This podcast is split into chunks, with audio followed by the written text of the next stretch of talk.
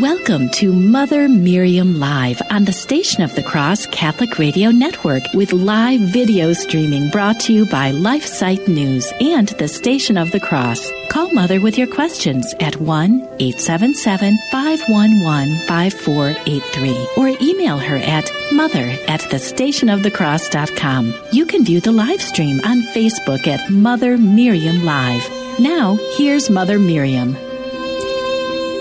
Good morning, beloved family. How are you doing? I pray that you're well. I'm happy to be with you. It is Friday. Um, so it is a day we abstain from meat or we make another sacrifice in union with our Lord. That's not just a pious thought. It is required of us as Catholics. The Friday sacrifice was never uh, given up, never, never stopped. The um, decision to abstain from meat was left to us individually to do uh, what was um, what on our our hearts was more sacrificial to God, so that if we're a vegetarian, we don't have to give up meat because we don't eat meat, and then we need to choose something else that's important to us. So it's Friday. We need to make some form of sacrifice. If we just abstain from meat every Friday, uh, as we do here at the Daughters of Mary, Mother of Israel's Hope, it would be um, very easy. You don't have to decide um, why do we abstain from meat because He is the Lamb of God who takes away the sins of the world and he fulfilled all the Old Testament sacrifices, which were animals. And so it, it's the most fitting, and it's the one that the church required of us for years until Vatican II, when the church wanted us to grow up a little bit and not just follow rules, but understand them. And so left it to us for the Friday sacrifice. The norm is still meat the norm is still meat, and the bishops in the United States have asked us to continue to abstain from meat. Um, to make reparation for abortion in our country. Um, I started reading yesterday, and I would like to continue today. I don't know that we'll ever get through the whole thing. It's quite long, but it is John Henry Weston's uh, writing. Actually, you could see it on video. You could watch the whole thing on video.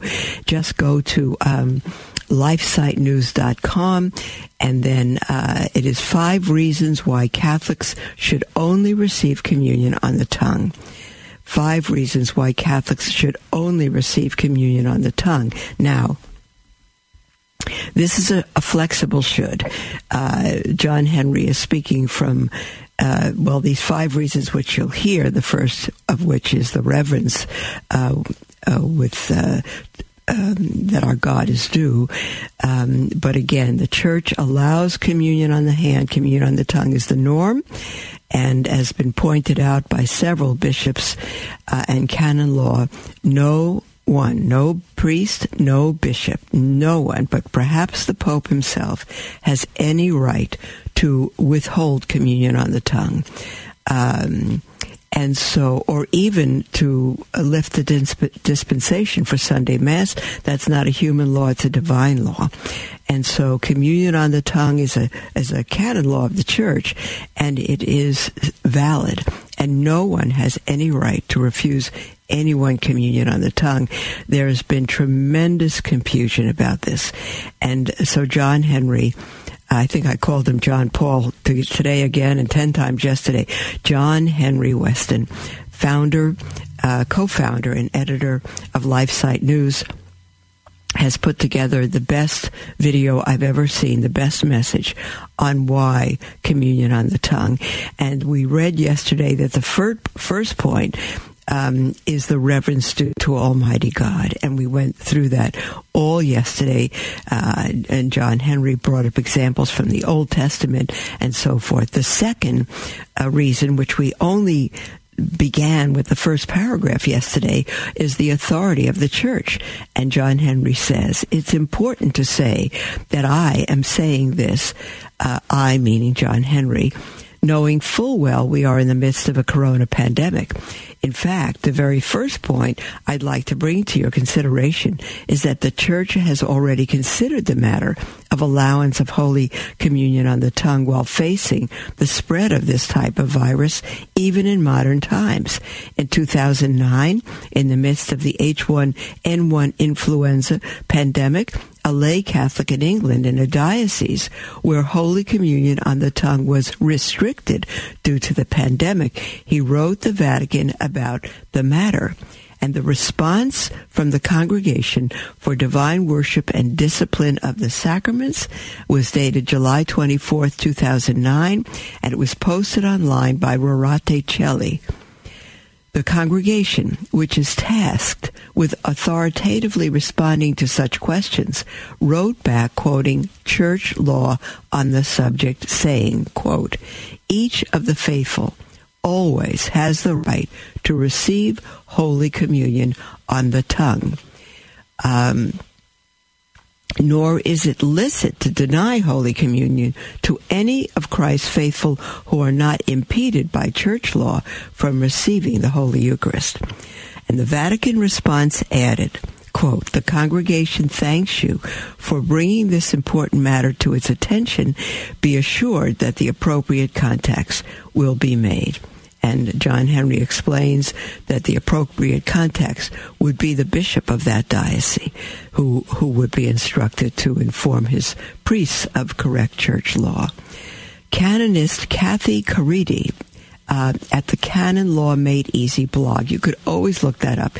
Canon Law Made Easy on the web and type in a subject, and it's very helpful um, she pointed out the significance of that line about appropriate contacts will be made. Caridi says it makes clear that after sending this letter, the Congregation for Divine uh, uh, Worship, uh, uh, where did I? Yeah, let me just make sure I get that right. A Congregation for Divine Worship and Discipline of the Sacraments intended to contact the clergy who were illegally barring Catholics from receiving communion on the tongue to inform them in a formal official way that by doing so that they were violating church law, end quote. Caridi concludes, quote, it would be only logical to assume that if the faithful contact the Congregation of Divine Worship now with information about the current illegal practices in their own parishes and dioceses where they are forbidden to receive communion on the tongue, the Congregation of Divine Worship would respond in precisely the same way, end quote the congregation, we'll call it uh, CDW for short of Divine Worship, will have to respond in the will have to respond in the same way, not because coronavirus is not dangerous, but because the right of the faithful around the world to receive the Eucharist in the way that is the Church's established norm on the tongue cannot be curtailed by any other than the supreme authority of the church. This is an issue not of germs, but of the church's hierarchical structure. No bishop on earth, still less a parish priest acting on his own, has the authority to countermand a law or specific directive of the Vatican that is intended to apply to the universal church, period. Uh, end quote. Number three, the witness of saints and popes and angels. John Henry continues. St. Thomas Aquinas, regarded universally as the greatest doctor in the church, wrote in the 1200s in his Summa Theologica, quote, out of reverence toward this sacrament, nothing touches it but what is considered. Hence, the corporal and the chalice are consecrated, and likewise the priest's hands for touching this sacrament. Hence, it is not lawful for anyone else to touch it, except from necessity. For instance, if it were to fall upon the ground or else in some other case of urgency. Now, the church has allowed, I'm inter- interrupting here, the church has allowed communion in the hand, which is a tragedy, I believe, uh, because I don't think we'd have all the abominations we do today.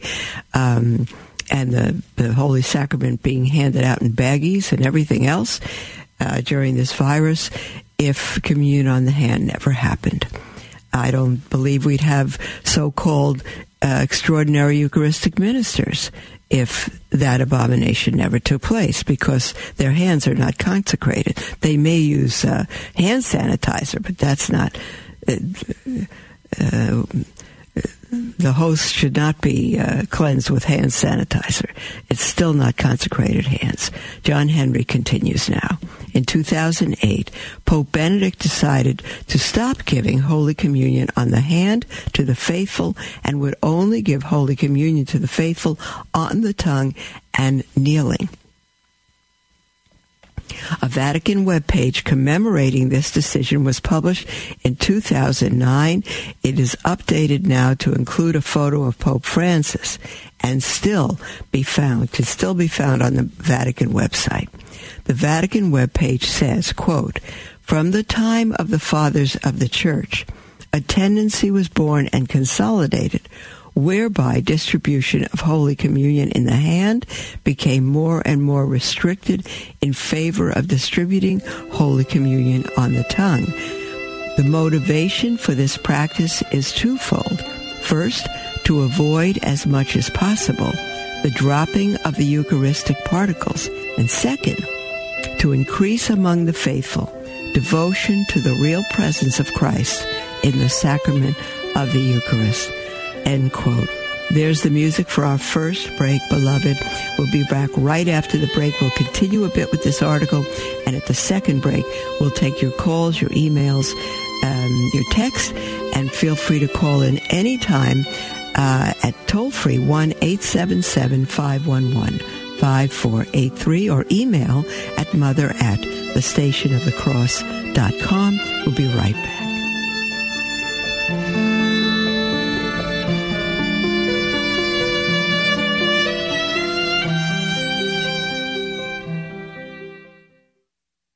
We stand at a crossroads in history.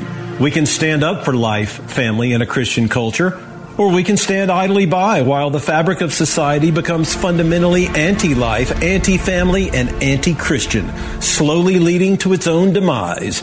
LifeSite News is the leading defender of life, family, and Christian culture. Through our news reporting, we seek to educate readers with information and zeal they need to fight the most crucial battles of our day and we need your help to continue that mission. You can support LifeSite News by following our social media pages on Facebook, Twitter, and Instagram. Another way to support LifeSite is to prayerfully consider becoming a Sustain Life monthly donor to help us continue to save lives in the culture. To donate, visit give.lifesitenews.com forward slash sustain life. Our staff of over 40 and millions of future generations thank you for helping to save the culture. Join us here on the Station of the Cross for the Liturgy of the Hours at 5 a.m., 3 p.m., and 9.30 p.m. Eastern with the Office of Readings read at 3 o'clock. In the Gospel of St. Matthew, chapter 18, verse 20, Jesus tells us, Where two or three are gathered together in my name, there am I, in the midst of them. The Liturgy of the Hours is also known as the Divine Office and is the daily prayer of the Church. So you know you'll be uniting your prayer with priests, religious, and laity throughout the world. It's comprised of small reflections, readings from sacred scripture, and writings from saints and theologians. To learn more about the Liturgy of the Hours, visit thestationofthecross.com. That's thestationofthecross.com. Pray with us each day at 5 a.m., 3 p.m., and 9.30 p.m. Eastern, right here on the Station of the Cross Catholic Radio Network.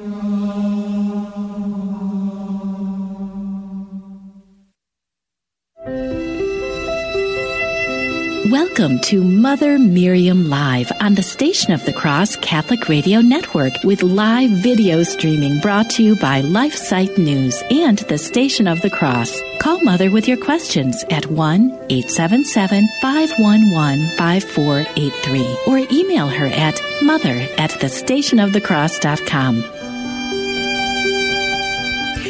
Welcome back, beloved, to Mother Miriam Live. We're right in the middle of an article by the um, co-founder and editor of LifeSite News, John Henry Weston, Five Reasons Why We Should Receive Communion on the Tongue. And I always point out that is the preference and it is the church's norm. But the church allows communion on the hand, so there's no sin involved in that. I think there's desecration involved in that, but not sin. Um, let's see now, where did we leave off? Um, okay, a celebrated, uh, I'm just continuing to read now uh, on the authority of the church. The first was the reverence to the, to the uh, Holy Eucharist, now the authority of the church. Second reason. John Henry continues, a celebrated saying of St. Augustine, cited by Pope Benedict XVI. Um, in his uh, Sacrament of Love, uh, Sacramentum Caritatis, teaches, quote, no one eats that flesh without first adoring it. We should sin were we not to adore it. Now that's whether we receive communion on the hand or the tongue. We should sin were we not to adore it.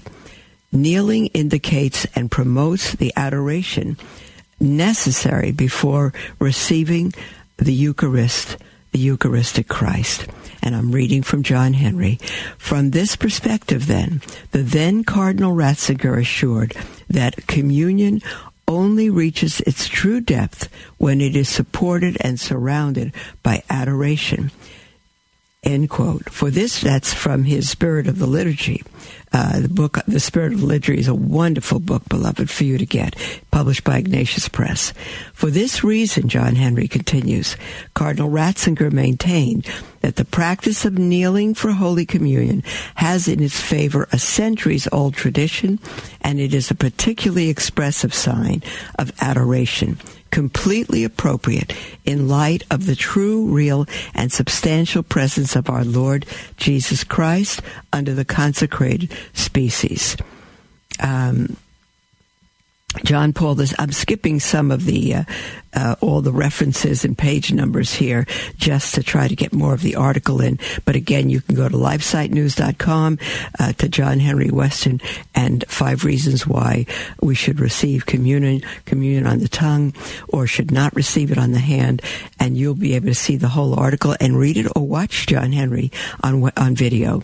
John Paul II in his last encyclical, Ecclesia de Eucharistia, that is, the church comes from the Eucharist, wrote, quote, by giving the Eucharist the prominence it deserves and by being careful not to diminish any of its dimensions or demands, we show that we are truly conscious of the greatness of this gift. We are urged to do so by an uninterrupted tradition, which from the first centuries on has found the Christian community ever vigilant in guarding this treasure. Inspired by love, the church is anxious to hand on to future generations of Christians without loss her faith and teaching with, with regard to the mystery of the Eucharist. There can be no danger of excess in our care for this mystery, for in this sacrament is recap- recapitulated the whole mystery of our salvation. End quote.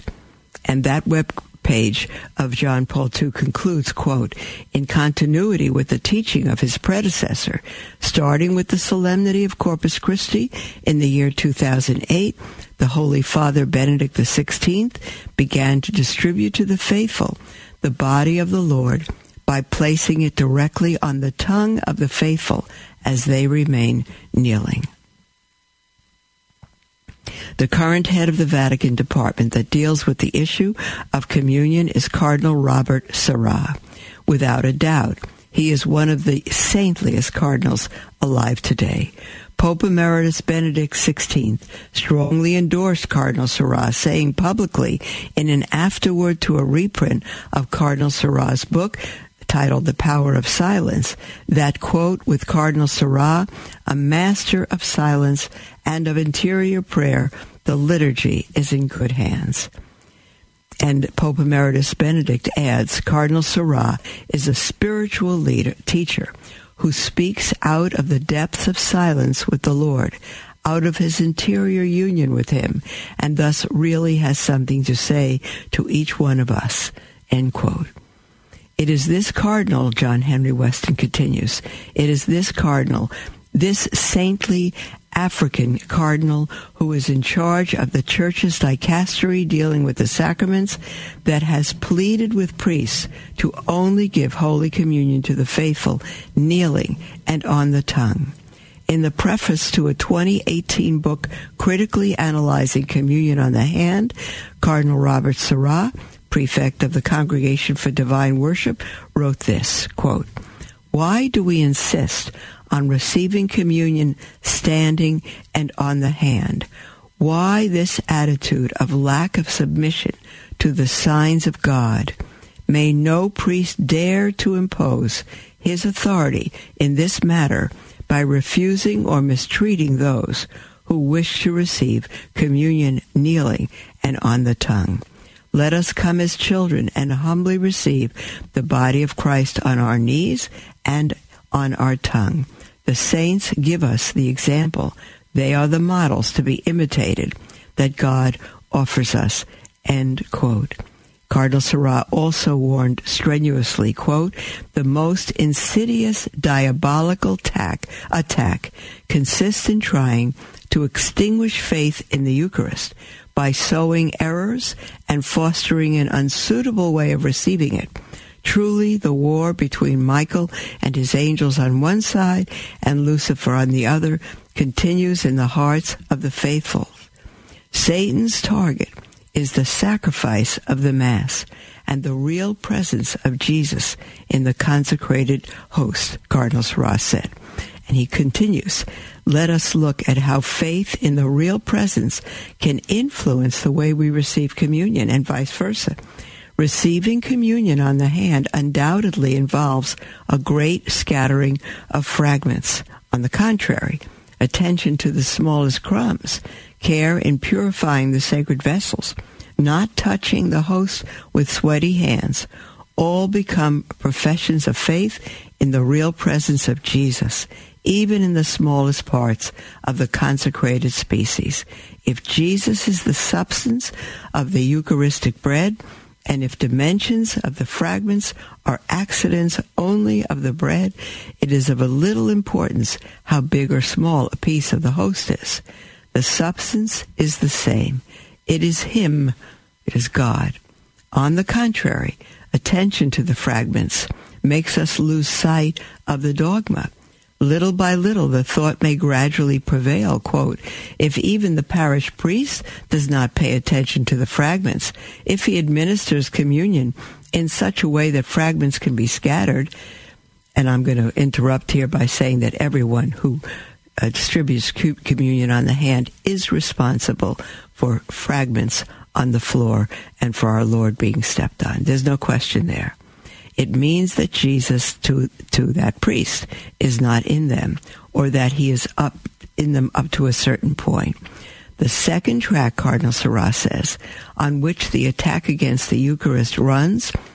Hold on one moment, please. L'chaim.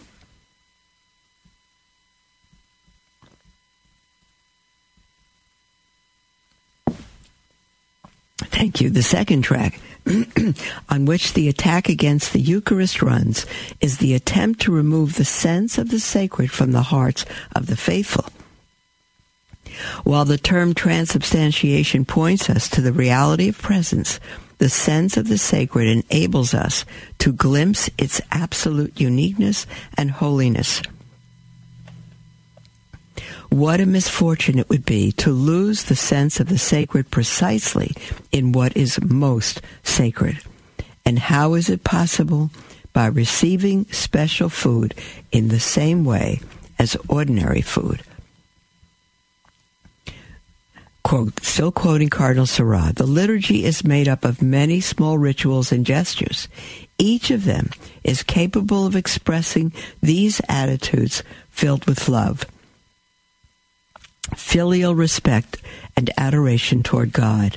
That is precisely why it is appropriate to promote the beauty, fittingness, and pastoral value of a practice which developed during the long life and tradition of the church, that is, the act of receiving Holy Communion on the tongue and kneeling. The greatness and nobility of man, as well as the highest expression of his love. The highest expression of his love for his Creator consists in kneeling before God. Jesus himself prayed on his knees in the presence of the Father. May this book, um, now I'm, um, let's say, may this book encourage those priests and faithful who moved also by the example of Benedict XVI, who in the last years of his pontificate wanted to distribute the Eucharist in the mouth and kneeling wish to administer or receive the Eucharist in this latter manner, which is far more suited to the sacrament itself. I hope there can be a rediscovery and promotion of the beauty, um, Cardinal Sarah writes, and pastoral value of this method. In my opinion and judgment, this is an important question on which the Church today must reflect this is a further act of adoration and love that each of us can offer to Jesus Christ. I am very pleased to see so many young, young people who choose to receive our Lord so reverently on their knees and on their tongue. End quote. John Henry Weston continues.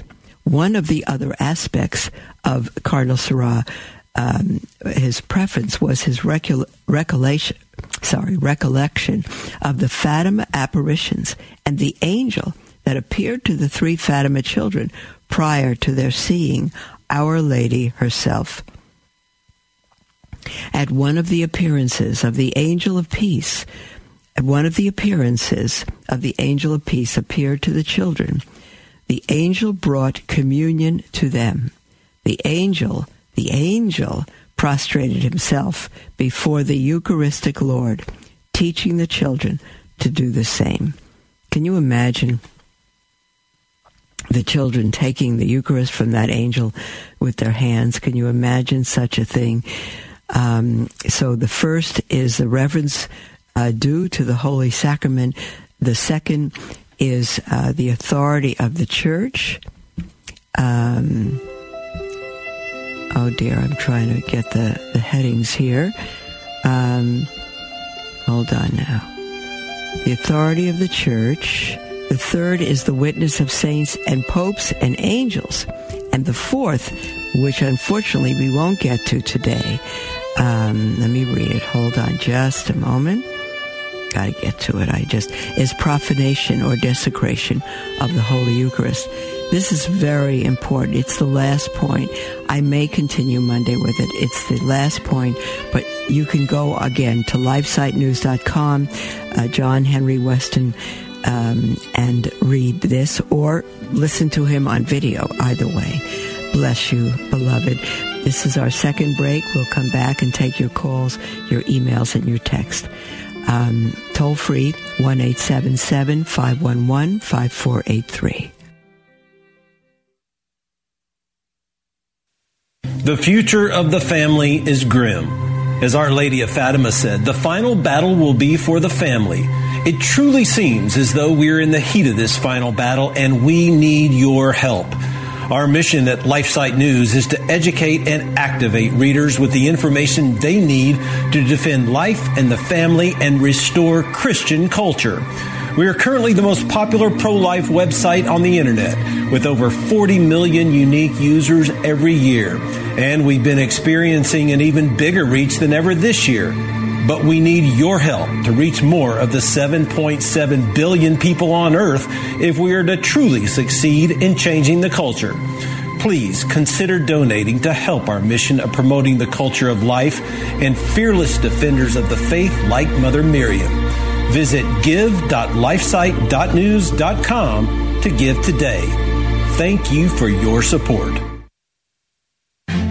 We at the Station of the Cross Catholic Radio want to thank you for your continued support of our ministry. Much of the technology and equipment we currently use to bring you our great Catholic programming is getting old and outdated. Thanks to your incredible generosity, we are moving forward with major upgrades to our broadcast equipment. Our goal is to build state-of-the-art technology infrastructures which will give us greater capabilities to keep pace with modern broadcast and media requirements. These upgrades will enhance your listening experience and help us to bring you even more great Catholic programming. Over the next several weeks, our systems will be under construction, and during this time of transition to new technology platforms, we do expect to experience some technical hiccups and glitches. We ask for your patience and understanding as we work through the many issues we expect to face. We hope you will remain confident that we are building for a long future of quality Catholic broadcasting. Please keep us in your prayers, and thanks again for your support. Welcome to Mother Miriam Live on the Station of the Cross Catholic Radio Network with live video streaming brought to you by LifeSite News and the Station of the Cross. Call Mother with your questions at 1 877 511 5483 or email her at mother at thestationofthecross.com. Welcome back, beloved, to Mother Miriam Live. I'm thrilled to be with you, and we have a whole half hour all to ourselves to take your calls and your texts and your emails. Again, the toll free number is 1 877 511 5483 or email mother at the station of the. Our first ma- email is um, from someone who writes it anonymously and says, Hello, dear Mother Miriam. I always miss your live shows, but I have a question that I hope you can help me to figure out. Okay, hold on now. I live in a diocese where, due to the virus, the bishop is not permitting us to receive the Holy Eucharist on the tongue. Well, he may say it's due to the virus, but it's due to his disobedience. He has no no right to do that. He has no right to refuse communion on the tongue. Um, this email is anonymous and the bishop unnamed so as to protect the diocesan priest in my parish. For several weeks now, at the Latin Mass I attend, Holy Communion has been distributed after Mass has concluded and only on the hand. Now that's shocking. That I've been to a Latin parish where Holy Communion is distributed after Mass, but not only on the hand. I, this is the first I've heard of such a thing in a Latin parish. That's just too bad. That's tragic. However, a few people have been observed approaching and receiving on the tongue. I have been making a spiritual communion as I refused to receive on the hand. I was told by one of the people who had received by this priest on the tongue that if I approach and do not put out my hands, but instead open my mouth to receive on the tongue, he will do it. I decided that next Mass I will do as the woman suggested an approach to receive without putting out my hands. And I'm going to interrupt. Um, this uh, this dear email to say to all of you when you go up to communion, your hands shouldn't be seen. They should be if you're at a communion rail, which I know is rare, but in a Catholic church, uh, there's communion rails. You keep your hands under the rail. Often they have a a uh, um, what's the uh, linens over the uh, railer, over the uh, kneeling, uh, the kneeler, over the, um, what am I thinking of? Uh, over the rail. Um, and you keep your hands under the cloth. Your hands are not to appear, they're not to be on top of that um, uh, rail. And uh, if you don't have a kneeler and you need to stand, keep them keep them folded, keep them down. Don't put your hands up.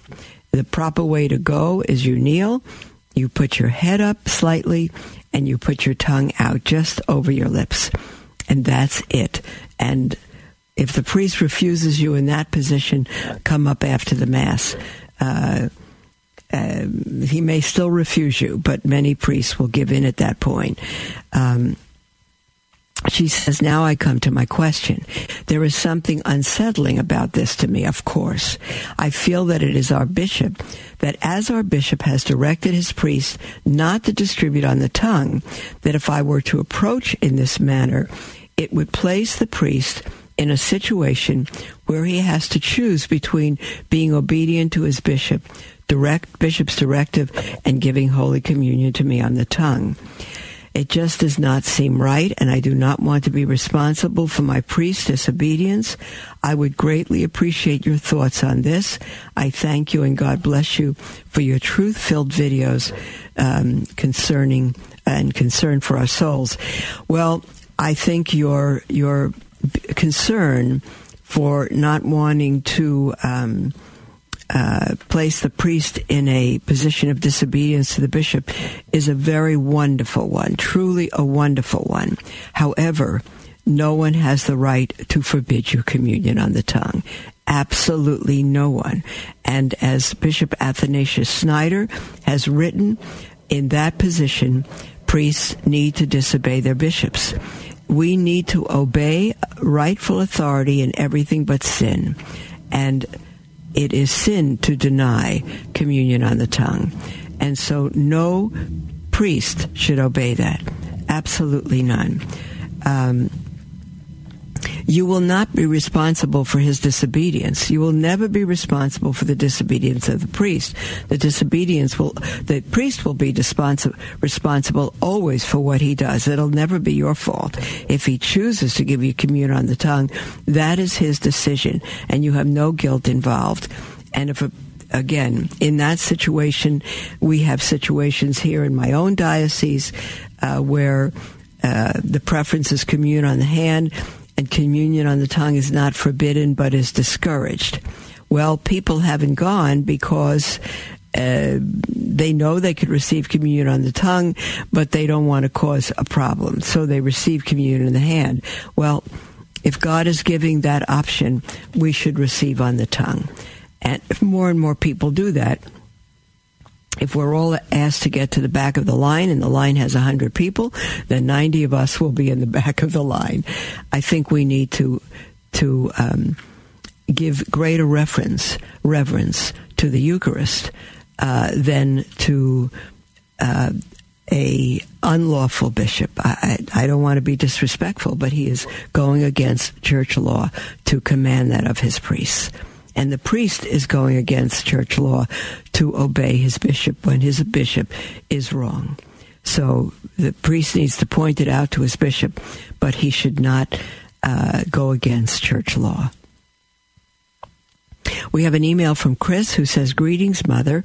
As we see the civil unrest and the associated lawlessness, what about defending our homes and families? I know God doesn't like cowards. But can you please speak about just people defending their families and protecting the innocent if the police stop, stop coming to work and we end up on our own? Respectfully, Chris. Chris, your question is very, very good. And it's not a, to defend yourself and your family is not cowardice whatsoever. It's heroism. That's your number one first vocation and task before God is defend your fa- to defend your family. And if the police won't, you need to do it. And if you need to defend your family by putting up barriers around your home as things get crazy, by storing up three months of food, by uh, homeschooling your children so they are not subject to this out in the world, whatever you need to do is not cowardice, it's heroism. You do it. Uh, prepare your family. Make sure they're protected, and and um, don't give in to uh, the world's climate. It's not cowardice at all. That's your very, very first responsibility. We have an email from Justin who says, How can I attend Mass when the priests here are so very liberal and the abuses are so horrible? How awful, huh? I came into the church in New Orleans under a marvelous priest, but I am no longer able to afford the trip there each week. What should I do? Well, the first thing I would do is do whatever you can to look for a parish uh, that doesn't involve that great a trip unless you can afford the trip on Sundays only. Um, but I would look, do whatever you can, visit every single church to look for a church that is, no, even if, if it's Novus Ordo, that is not so abusive. Um, I, I, if it's that way in every single church, that's an amazing situation. Sometimes in very liberal churches with many abuses, there's a young seminarian uh, I have come across this. There's a young seminarian who will do things right. He's respectful of the priests over him, uh, but he does things right as much as he can and reverently, and he uh, so forth. So, um, if you can find that, you can say, well, he won't be a seminarian; he'll be a priest now. You can say. Um, would you uh, forgive me if I only want to come to your masses um, just to stay out to stay away from abuses at other masses, you see? And you can find out his schedule of when he's serving mass. That's not a good thing to do in general, but in the world we live in, I think it's, it's permissible.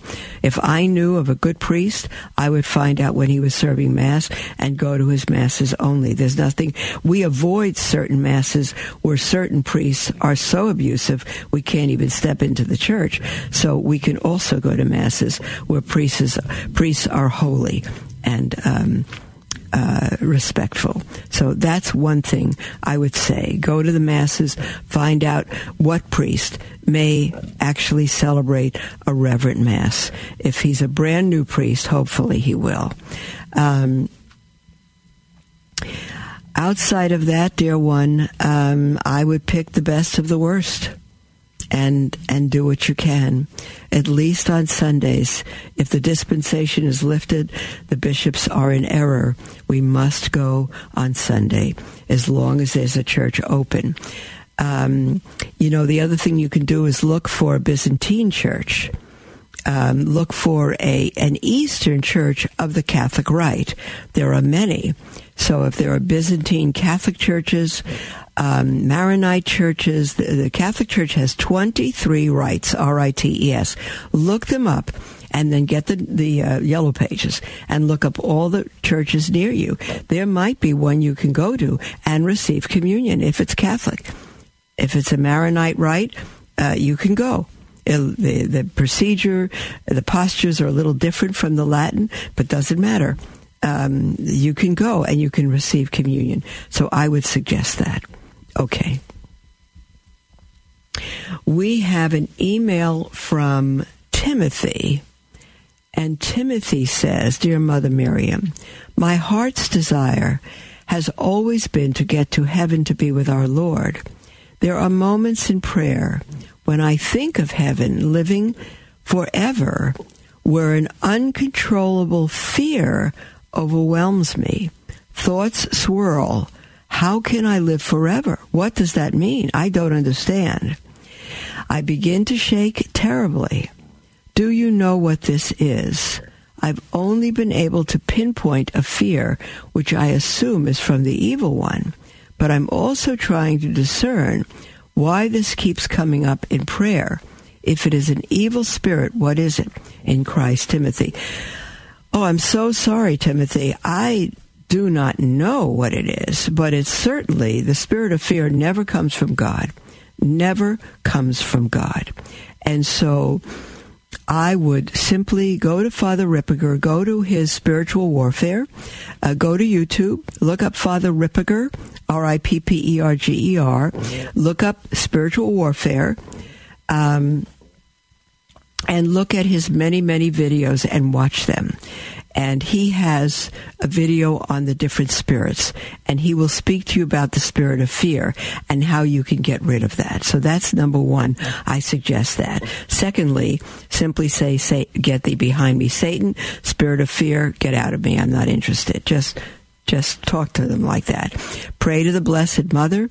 Pray to Jesus. The, the, the Satan in any form, in any spirit, hates the Blessed Mother. Um, I would also, Timothy, suggest uh, that you read books on heaven um, from the saints. That you read books on heaven because sometimes people uh, don't like this is not you because it's not a matter of fear.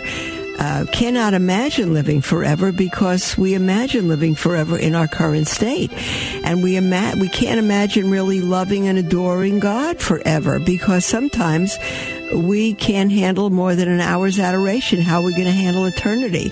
And we get that could be a fearful thought. But you see, in heaven, there's nothing else we want to do and no place else we want to be. It'll be a totally different world. We'll have our new bodies. We'll be without the power and presence of sin. We'll be completely um, uh, transformed. So it won't be as you are now. But I would look up Father Ripperger and read much about heaven. And if that fear comes, just say, Get thee behind me, Satan. I'm not interested. Let's see if that helps. And maybe you can talk to a priest about it as well, especially if you have an exorcist priest in your diocese. Are you having a hard time keeping up with all that's going on these days in the Vatican? Did you know that LifeSite puts out a monthly print news magazine in beautiful full color? Our magazine, Faithful Insight, gives you all the most important coverage from Rome and lets you read it away from the computer, phone, or tablet. It summarizes dozens of new happenings down to the essentials, but provides full analysis on all the most important developments. Faithful Insight brings you the coverage of the Vatican that you know and expect from LifeSite in a different form. It has received high praise from cardinals, bishops, priests, and faithful who want to stay abreast of the most crucial battle in our time, the battle for the soul of the church. Subscribe today at faithfulinsight.com and may God bless you.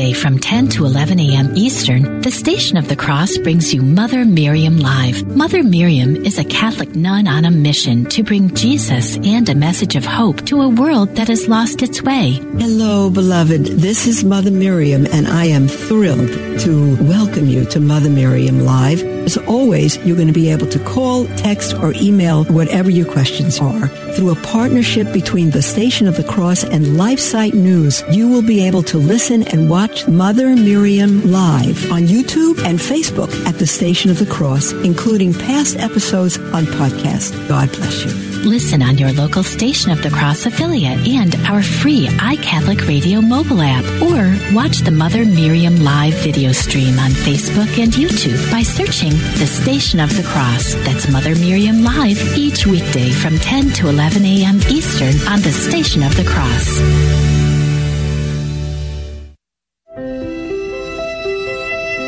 Welcome to Mother Miriam Live on the Station of the Cross Catholic Radio Network with live video streaming brought to you by LifeSite News and the Station of the Cross. Call Mother with your questions at 1 877 511 5483 or email her at mother at thestationofthecross.com. Welcome back, beloved, to Mother Miriam Live. Um, and I'm thrilled to be with you. We have a good 10 minutes and the lines are wide open. You are absolutely welcome to call in with anything on your heart. Um, we do have a caller um, who's someone calling in anonymously from Massachusetts. Are you there, dear one? Yes, I am, Mother Miriam. Hello. Good morning. Hello, Mother Miriam. Hi. So good to talk to you. Hi. I'm glad you called in. Hi. This Go is ahead. a matter on my heart. Yes. My uh, my question is, should I be helping my mother financially? And here's a little bit of the background. I'm 52 years old, and my mother is 74. We live in the same city. Um, I am married, and I have a house with my husband. My mother lives in an apartment, and her rent has recently gone up by $170 a month. Wow. I learned this last Friday. We went out for breakfast, and um, my mother and I are very, very close. And she broke down crying about this rent increase. And I felt terrible. So I just kind of said what was on my heart without checking with my husband. And I said, Would it help if I gave you a $100 a month towards groceries? And she said, Yes, that would help me very, very much. And I said, all right. So then, then later on, I spoke with her on the phone. I said, I don't feel right doing this without running it by my husband. And she says, Oh, I know. She goes, and I know he's going to say no, um, because he wants to hold on to all his money. So I spoke to my husband about it, and he said, I think we need to take a larger a larger look at your mother's financial picture and see, you know, the whole situation. So I spoke with my mother this morning, and she said, "How did it go when you spoke with your husband?" And I said, "It didn't go well, Mom. He wants to, you know, help you, but he wants to see your entire financial picture." And she said, "He can go to hell. Um, you know, I want to see his financial picture. Goodbye." And we had plans to meet later on early evening for a walk. And I just received a text from her saying, I'm going to cancel. I have to cancel our walk. I just received an invitation to a friend's house, and right now I need support and kindness. Um, my husband does not know that I offered that. My mother knows that he's the one that said no to giving her the money. So I'm, I'm saying my rosary right now. I'm calling you. Very soon, I feel as though I need to go downstairs and talk to my husband and tell him, you know, that my mom knows about this I just feel really in a bad spot. You are in a bad spot. Do you have spot. any advice, Mother? do you have any I do. Advice, Mother? I do. First of all, you should not have said anything to her, as you realized later, without your husband.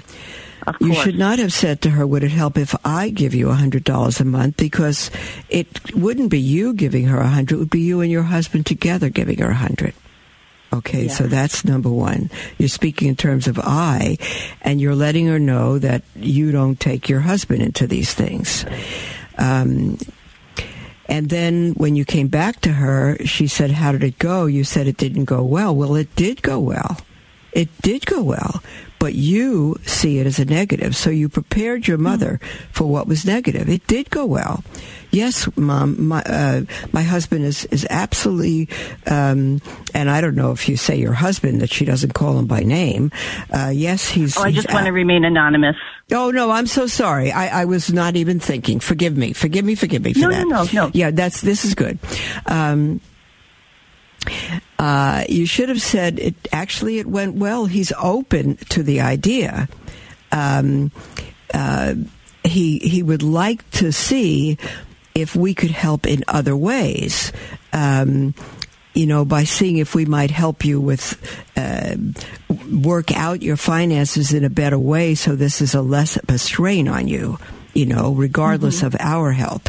So, I mean, there were ways to present it, and when you said it didn't go well, you set the whole tone. No matter what you said would have been negative. And it was disrespectful of your husband because you're speaking independently. You said, I will give you a hundred. And then you said it didn't go well with him. You've made him the enemy and you're acting independently. You're not giving your mother the message of a unified marriage. Um, and so now your husband is the devil and you are her daughter and you're preferring him over her. And it, it's a mess. And I, I think it's right. largely caused by your attitude, dear one.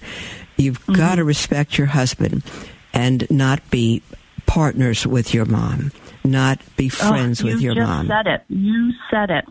Mm-hmm. Yeah. Yes. Yeah, because that's going to create tons of problems. Tons yes. of problems. Um, right. At the moment, what would be your advice? How do I proceed from here? Yeah, I would talk to your husband and say, "Sweetheart, I, um, I'm really, I, I, I did this whole thing wrong. I did this whole thing wrong. I am completely in error here." And tell him the whole thing.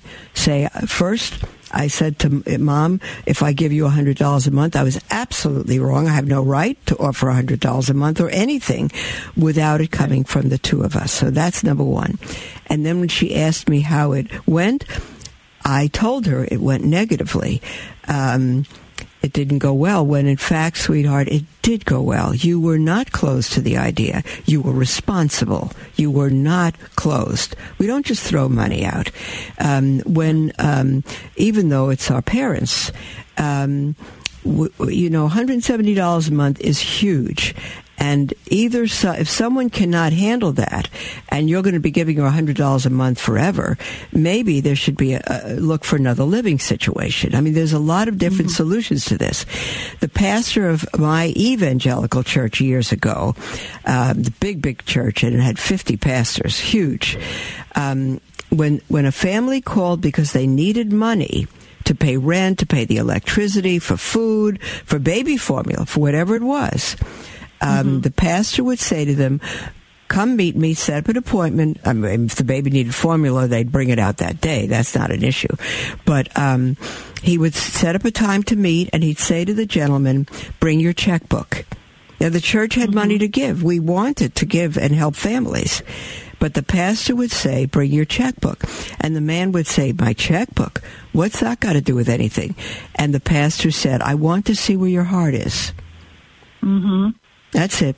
So if they've been spending money on every huge TV and technical and and going to vacations and eating all meals out and all of that, and they need help financially, no, the church will not help them. It will help them get on a budget and if they don't have any money, you'll give them some, but just temporarily, the, the family will have to comply to be on a certain budget, maybe sell certain things. That's mm-hmm. what's smart.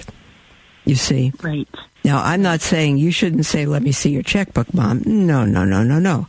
But, um, it, it, it would be good. Number one, I mean, you, you just really, um, upset the whole situation from the day one, and it, it's going to be very difficult. I would say, first of all, go to your husband, not your mom. Go to your mm-hmm. husband, apologize to him for going ahead of him, going without him, not disrespecting him. And not because you intended it, but because that's what it was. And you realize that. Yeah. And say, sweetheart, you're, there's nothing wrong with your, uh, with our seeing mom's financial state, but it was, I approached it so wrong that I just almost didn't give that a chance. Talk to your husband, apologize to him, and see if you and your husband together can come to your mom mm-hmm. and apologize to her for the way this was handled. Okay. And the two okay. of you talk to your mom. The two of you talk to your mom. That's what I would suggest. Thank you, Mother Miriam. Okay. If your mom you. really needs financial help, she'll listen. She'll what? She should listen. If she really needs financial help, she'll probably listen. Okay? Thank you. Right. Love you. God bless. God bless you. Bye bye. And uh, there's our music, beloved. We'll speak with all of you tomorrow. God bless you.